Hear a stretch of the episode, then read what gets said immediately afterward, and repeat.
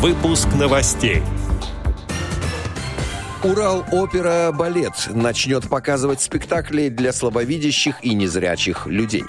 Специальные книги для инвалидов смогут распространять без согласия авторов.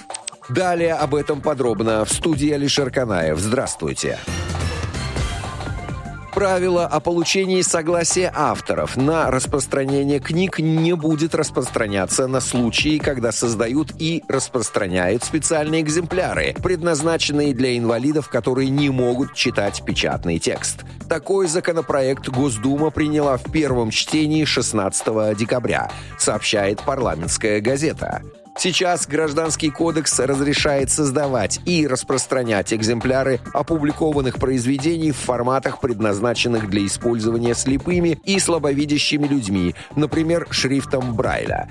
Это можно делать без согласия автора и выплаты ему вознаграждения. Но нужно обязательно указать имя автора и источник заимствования. Законопроект расширяет эту норму, разрешая создавать такие экземпляры и для тех категорий инвалидов, которые перечислены в Маракешском договоре об облегчении доступа слепых и лиц с нарушениями зрения или иными ограниченными способностями. Также документ определяет, что библиотеки и организации, которые действуют в целях защиты прав и законных интересов инвалидов, могут воспроизводить, распространять и импортировать без цели извлечения прибыли произведения в доступном формате без согласия правообладателя. Перечень таких книг и организаций определит правительство. Оно установит и правила предоставления библиотеками доступа для слепых и слабовидящих к экземплярам произведений в специальных форматах через интернет. Как сообщает Екатеринбургское агентство ярких новостей, моменты «Урал-опера-балет» стал одним из победителей грантовых конкурсов на тифло-комментирование, которые организованы благотворительным фондом «Искусство, наука и спорт».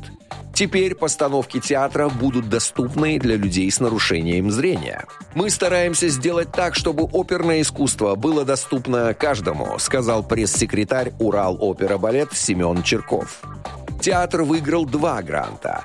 Первый на организацию тифлокомментирования, а второй на получение необходимого для этого оборудования. Благодаря гранту в 2022 году для слабовидящих будут адаптированы оперы «Русалка», «Волшебная флейта» и «Евгений Онегин».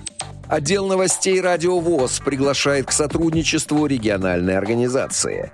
Наш адрес новости собака радиовоз.ру. В студии был Алишер Канаев. До встречи на «Радио ВОЗ».